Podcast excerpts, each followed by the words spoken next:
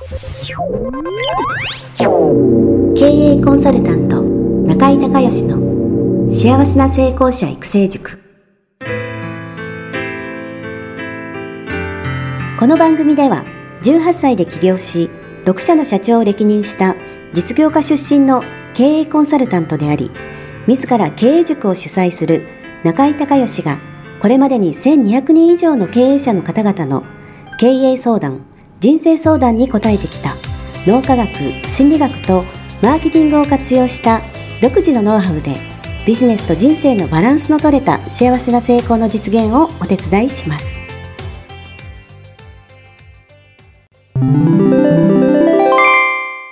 中井隆義経営塾よりお知らせです。全国から約1400名の経営者起業家が集う中井隆義経営塾第19期生の募集が始まりました。つきましては、中井隆義経営塾幸せな成功者育成6ヶ月間ライブコースのエッセンスを凝縮した体験セミナーと説明会が2020年4月9日木曜日の東京を皮切りに大阪、名古屋におきまして開催されます。リスナーの皆さんは定価1万円のところリスナー特別価格5000円で受講していただけます。お申し込み手続きは、中井隆義ホームページ、体験セミナーと説明会、申し込みフォームの紹介者欄に、ポッドキャストと入力してください。再度アナウンスしますが、紹介者欄に、ポッドキャストと入力すると、リスナー特別価格5000円で受講ができます。体験セミナーと説明会では、脳科学、心理学とマーケティングに立脚した中井隆義独自の経営理論を頭と体で体験することができます。詳しい内容は中井隆義ホームページをご覧ください。あなたとセミナー会場でお目にかかれますことを楽しみにしています。リスナーの皆さんこんにちは。経営コンサルタントの中井隆義です。今日はですね品川のオフィスの方から、えー、私のね、えー、経営コンサルタントの師匠である、えー、船井幸雄先生のね、えー、成功者の、えー、3条件そして、えー、長所進展法というねお話をしたいと思います。もう本当にねえー、若い時に船井幸雄先生には大変お世話になって、えー、いろんな場面で、えー、いろいろご指導もいただいたしそれから本は何冊ぐらい読みましたかね。船井先生に聞いたら何冊ぐらい本出されたんですかって聞いたらもうわからないと言われてましたけども 多分、えー、300とか400冊とかねそのぐらい出てたんだと思うんですがうん、まあ、そのうち100冊ぐらいは読んでると思うんですけどね。それから講演会もあのー内先生のお話を実際にそうですね、えー、多分100回ぐらいは、えー、聞いてると思いますし実際にお月でね付き人で、えー、講演会に参加したことも、えー、何度もありますし、まあ、それ以外ね、えー、でもいろいろお話を伺ったんですけど船井先生がねあのいつも言われてたことがいろいろあるんですが、まあ、その中で成功者の3条件っていうのがあってね、えー、素直プラス発想、えー、勉強好きと、えー、いうことなんですけれども これがねすごく大事であの船井先生の、えー、お墓がですね熱海のに、えー、の山の上の方にあるんですけど、えー、お墓参りに行った時にそのお墓の横にその今の素直勉強好きプラス発想っていうのがね、えー、石碑になってて、えー、船井先生の、まあえー、書かれた、えー、字でですね、えー、石碑になってってあもう最後の最後までやっぱり先生これだったんだなということで感動したの覚えてるんですけどあのお墓がね相模湾に向いてるんですよね。で後ろが富士山が、えー、見えると。で奥様が選ばれたんですけどあの富士山は毎日見えないんでこうどっちをねあの表側にするかということであの富士山は毎日見えないんで相模湾の方は毎日見えるんで綺麗だからということで相模湾向きに、え、お墓がね、え、立ってるんですけども、え、まあ最後の最後までね、え、この素直、え、プラス発想、え、勉強好きというのをね、え、言われてたんだなというふうに思いました。それとね、え、いつも言われたことの中で、えー、いろいろあるんですがその長所進展法ね短所是正じゃなくて、え、長所、え、進展法っていうね、えこれいつも言われてたんですけど結局ねあの人の脳っていうのはこう足りないところねあのネガティブな面や足りないところに敏感に反応するようにこう初期設定されてるんですよ。だからほっとくとっていうか、まあ、普通にしてるとそのどうしてもねこう人の短所悪いところに目がいくんですよね。でもねこれねどんなすごい人でも短所のない人間っていないんですよねそのすごい人っていうのは長所がすごいからみんなに尊敬されたりみんな人がついてきたりするわけでその人たちが、ね、全く短所のない完璧な人間かっていうと全然そんなことないわけですよね。だからあの短所をあの見つけてでそれを是正していくっていうのは、まあ、悪くはないんだけど船井先生曰く、まあ、効率が悪いと。でそれよりその長所の方が伸びますからね。長所をどんどん伸ばしていってその短所がもう気にならなくなるぐらいね。この人すごいなっていう思えるようなその長所を伸ばすってことの方がもう圧倒的にね効率がいいんだよってことね、え、いつも言われててで船井先生そういうねあのネガティブなことも一切言われないんですよね。であの一番船井先生との、え、思い出の中で覚えてるのがえー、先生がですね当時船井総研からも一旦離れられて外に、えー、と船井本社っていうのと船井メディアっていうのと本物研究所っていう3つね、えー、自分が100%株主の会社を作られてそっちを中心に、えー、活動されてたんですけど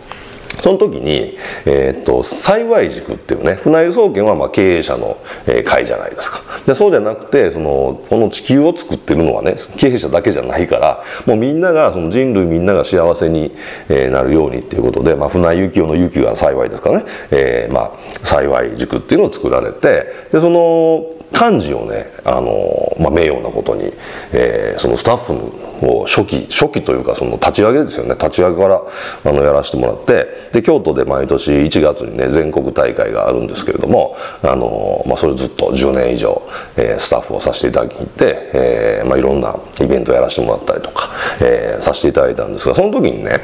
そのスタッフのご褒美っていうか、えー、打ち上げっていうかね、あの、メインのスタッフが20人ぐらいいるんですけど、1500人ぐらいのイベントなんでね、その20人が、えー、そのイベントが終わってしばらく経ってからですね、船井先生とランチ会にこう出られるっていうね、えー、ご褒美があってそれ毎年あるんですけど、えー、20人限定で祇園の料理屋さんで、えー、ランチをみんなで、まあ、お弁当食べるんですけどそその時にね、えー、グループコンサルをやるんですよね。で一人一問船井先生に何でもいいからその参加してるメンバーが聞けるっていう、えーまあ、企画になってて、まあ、ご飯食べながらグルコンやるわけです。で、その時にね、あの、船井先生がね、当時ね、はがきを書きなさいと。すごく言われててで手書きでないとダメだと。で本当になんかね偉い人でもすごい人でも会いたいと思ったらね毎日毎日ねはがき書きなさいと。いう話をされてたんですね。でえー、っとで大体目安は3ヶ月と思いなさいみたいな。3ヶ月毎日会いたいですっていうにはがきを書けっていうわけです。でそうするとね何が起こるかっていうとねそのそんな偉い人がねいちいちはがきなんか読むわけないじゃないですか。秘書の人がいるんですね。で秘書の人が、毎日はがきをね郵便物をチェックするときにこう、えーね、気づくわけですよ。この人なんか、ね、京都の中井さんっていう人は毎日毎日その何々先生に会いたいって言って、えー、ね。はがき書いてるって分かるわけですよ。毎日見ますからね。でそれが1ヶ月経ち2ヶ月経ち3ヶ月ぐらい経つとね、えー、やっぱりこれねあの熱意がその秘書の人に伝わるんですよね。そして、えー、その秘書の人がその社長なりで先生なりに「いや実は」と。この京都の中井さんという人がから毎日毎日ね3か月もねあの会いたいっていう社長に会いたいっていうこれ手紙来てるんですけどあのこれどどう思います？みたいな、えー、絶対報告するタイミングが来るわけ。でそうすると、えー、その人は「へえなかなかやるね」と「じゃあちょっと興味あるからちょっと空いてる時に一回会ってみようか」みたいな。ことで、えー、会えるっていうふうにね。言われてたんです。でえっ、と僕もそれやろうかなと思ったんですけど字が下手なもんで、えー、もう小学生並みの あの字なので あの船井先生にねあのやりたいと思うんですよ。こんな下手な字でねその毎日毎日はがき出してねこれ失礼に当たらないでしょうかっていうのグルコンで質問をしたんですよ。そしたら船井先生が「あ中居君ちょっとじゃあ自分の名前ここに書いてごらん」って言ってあの ボールペン渡されてで中居隆義って書いたんですよ。だ船井先生がしばらくそれを見つめて「うん相当下手だね」って言われて。でね中居君ねこれ絶対直したらダメだよって言われたんですよ。巨トンですよね。なんで絶対ダウンしたらダメかっていうとねそういうその偉い人は、まあ、毎日毎日いっぱいそういう郵便物とか手紙とかはがきとかいっぱい来ると。で、そういう人は大体ね達筆な人が多いわけですよね綺麗な字で。で達筆な人からはがきが来るとでもしくは手紙が来るとあこの人出し慣れてるんだなっていうことでスルーされるんだけど君ぐらい下手だとねこれ本気で会いたいんだっていうねこんな下手なのに毎日毎日手紙を書いてくるってことは本気で会いたいんだっていう熱意が伝わるからこれは君の個性だからね絶対これ直したらダメだよっていうふうに言われたんですよね。これまさに、えー、長所進展法で あのねその字が下手だっていうことをプラスに、えー、捉えてねえー、考えるってね直さないっていうね短所を是正しないっていうまさに船井先生が、えー、普段言われてることを体現されたアドバイスだと思うんですけどまああの言い訳ですけど で本当に直してないんで下手なんですけどいまだに、えー、まあそういうことがね、えー、ありました。あの本当にね船井先生との思い出はたくさん、ね、あるんですけれどもあのやっぱりえー、成功者の3条件素直、えー、勉強好きプラス発想そしてこの長所進展法ね、えー、これやっぱり、えー、船井先生からの、えー、教えの中でも、えー、インパクト非常に強いです。あの熱海にね、えー、木宮神社っていう有名な神社があるんですがその近所に、えー、船井幸雄記念館というね船井幸雄先生が実際に住まれて、えー、実際に仕事部屋をを仕事されてた部屋が、まあ、記念館になってですね、あの残ってます。であの毎日はやってないんでちょっとホームページとかで、あの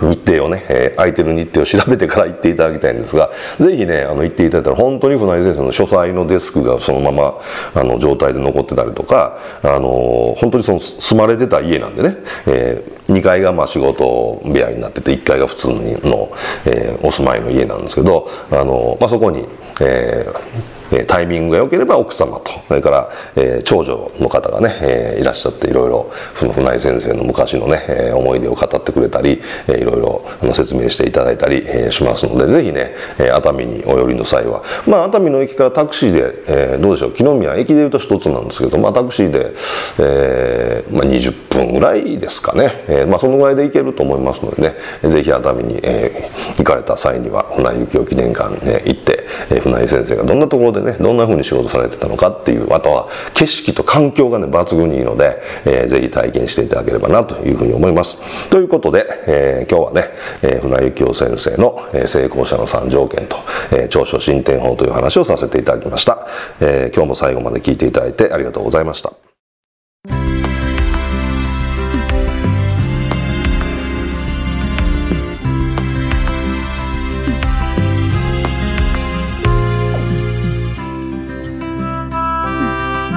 今回の番組はいかがだったでしょうか？あなた自身のビジネスと人生のバランスの取れた幸せな成功のための気づきがあれば幸いです。なお、番組ではリスナーの皆様からの質問をホームページの受付フォームから募集しています。また、全国各地から900名以上の経営者が通う中井隆義経営塾幸せな成功者育成6ヶ月間ライブコースに関する情報はホームページをご覧ください。では、またお耳にかかりましょう。